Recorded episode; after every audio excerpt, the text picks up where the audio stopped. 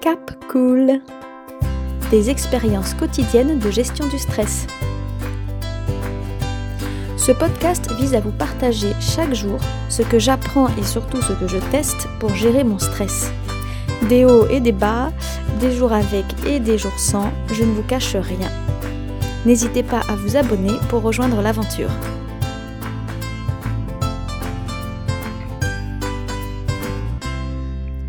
Aujourd'hui, j'aimerais vous présenter le genre de stress qui m'attaque comme ça au quotidien.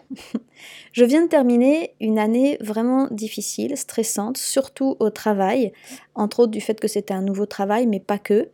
Et finalement, j'ai aussi pas mal stressé du côté vie personnelle.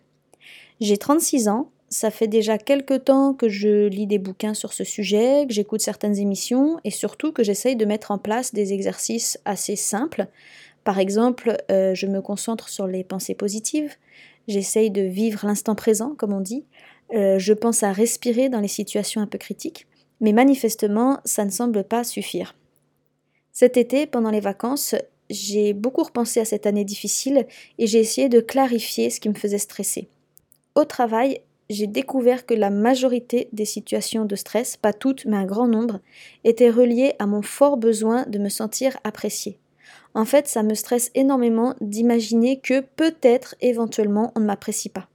Alors je dis bien imaginer, parce que concrètement, euh, j'ai énormément de collègues qui me témoignent leur satisfaction, j'ai de très bonnes relations avec mes équipes ou avec les partenaires, et je dois dire que c'est même assez rare, voire j'oserais peut-être dire jamais, qu'on m'a fait une critique, en tout cas en face, comme ça, euh, directement. Pourtant, ça ne change rien à mon stress. Tous les jours, j'ai hyper peur de mal faire les choses, je crains que les résultats ne soient pas à la hauteur. Euh, si un petit problème m'est présenté, euh, ça va me préoccuper pendant des heures, voire des jours, tant que la solution n'est pas trouvée. Bref, je suis euh, pas très sereine au travail, pas très cool à l'intérieur de moi. Dans ma vie privée aussi, j'ai pu observer des situations de stress régulières qui, pour, elles, euh, pour faire un peu vite, sont souvent reliées à une peur de me sentir un peu oubliée, voire mal aimée. Euh, j'ai régulièrement la sensation en fait que peut-être on s'en fiche de moi, ou en tout cas peut-être que je suis pas intéressante ou pas à la hauteur.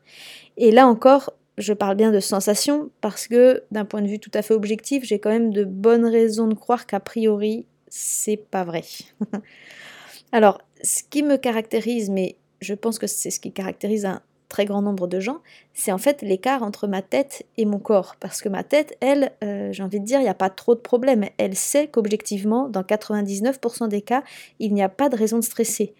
Mais malgré toutes les leçons qu'elle me ressasse, euh, tout ce qu'elle me dit tout le temps, et eh ben rien n'y fait, le stress envahit quand même mon corps. J'ai aussi réfléchi aux manifestations du stress, comment je suis quand je stresse. J'ai répertorié quatre euh, symptômes. Euh, c'est certainement pas exhaustif, mais c'est les quatre qui me sont venus à l'esprit. Le premier symptôme, euh, qui est certainement très commun à beaucoup de gens, c'est l'impossibilité de penser à autre chose malgré toutes les stratégies de divertissement. Repas avec amis, piscine, balade, je ne sais quoi. Le problème, le stress reste à tourner dans la tête indéfiniment. Le deuxième symptôme, qui chez moi est arrivé euh, assez récemment, c'est des réveils très matinaux ou en pleine nuit sans pouvoir me rendormir juste après. Pourtant, j'ai vraiment la volonté de me détendre, je suis consciente que ça peut être le stress qui fait ça, mais ça ne suffit pas. Le troisième symptôme, il est lui purement physique, c'est que je me ronge les ongles. Alors ça, c'est quelque chose que je fais depuis que je suis toute petite. Vous voyez un peu d'où je pars. Mais là, j'ai pu observer vraiment cette année que je me rongeais les ongles fois 10.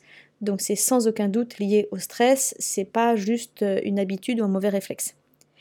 Et puis le quatrième symptôme que j'ai mis très longtemps à découvrir, c'est en fait euh, une sorte de sensation de petite déprime ou de cafard. Je me sens un peu triste ou dégonflée, découragée, parfois de mauvaise humeur et des variantes.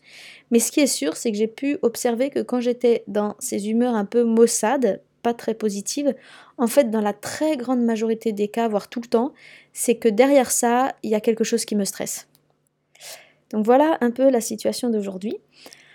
En ce moment, je suis sur ma dernière semaine de vacances. Dans quelques jours, je dois reprendre l'avion pour aller travailler parce que moi, je travaille à l'étranger. Donc, les vacances sont en France et le travail, c'est à l'étranger. Euh, Et donc d'ici peu, d'ici lundi prochain, je vous partagerai au quotidien des situations très concrètes de stress vécues dans la journée et ce que j'ai pu ou pas appliquer avec mes questionnements auxquels vous aurez peut-être des réponses. Dans tous les cas, pour aujourd'hui, n'hésitez vraiment pas à votre tour à mettre dans les commentaires 1. les contextes qui vous font stresser au travail ou dans la vie personnelle, et 2. les symptômes, les manifestations de ce stress. Je pense que c'est vraiment hyper enrichissant de découvrir la diversité des formes de stress euh, qui existent et que ça nous permet en fait quelque part de mieux nous connaître quand on entend les autres euh, s'exprimer à ce sujet. Demain, je vous partagerai euh, mon parcours jusqu'ici, c'est-à-dire quels outils j'ai déjà découverts et je mets déjà en place pour m'aider sur certains stress. À demain. Cap Cool. Des expériences quotidiennes de gestion du stress. Si ce podcast vous a plu, vous pouvez vous abonner. N'hésitez pas à laisser un commentaire, bien sûr, ou même à en parler autour de vous. Et vous pouvez très prochainement me rejoindre sur le blog capcool.wordpress.com. Il est déjà ouvert, mais j'en suis vraiment au début. Et je suis d'ailleurs en train de préparer une petite surprise à vous partager sur ce blog. À bientôt!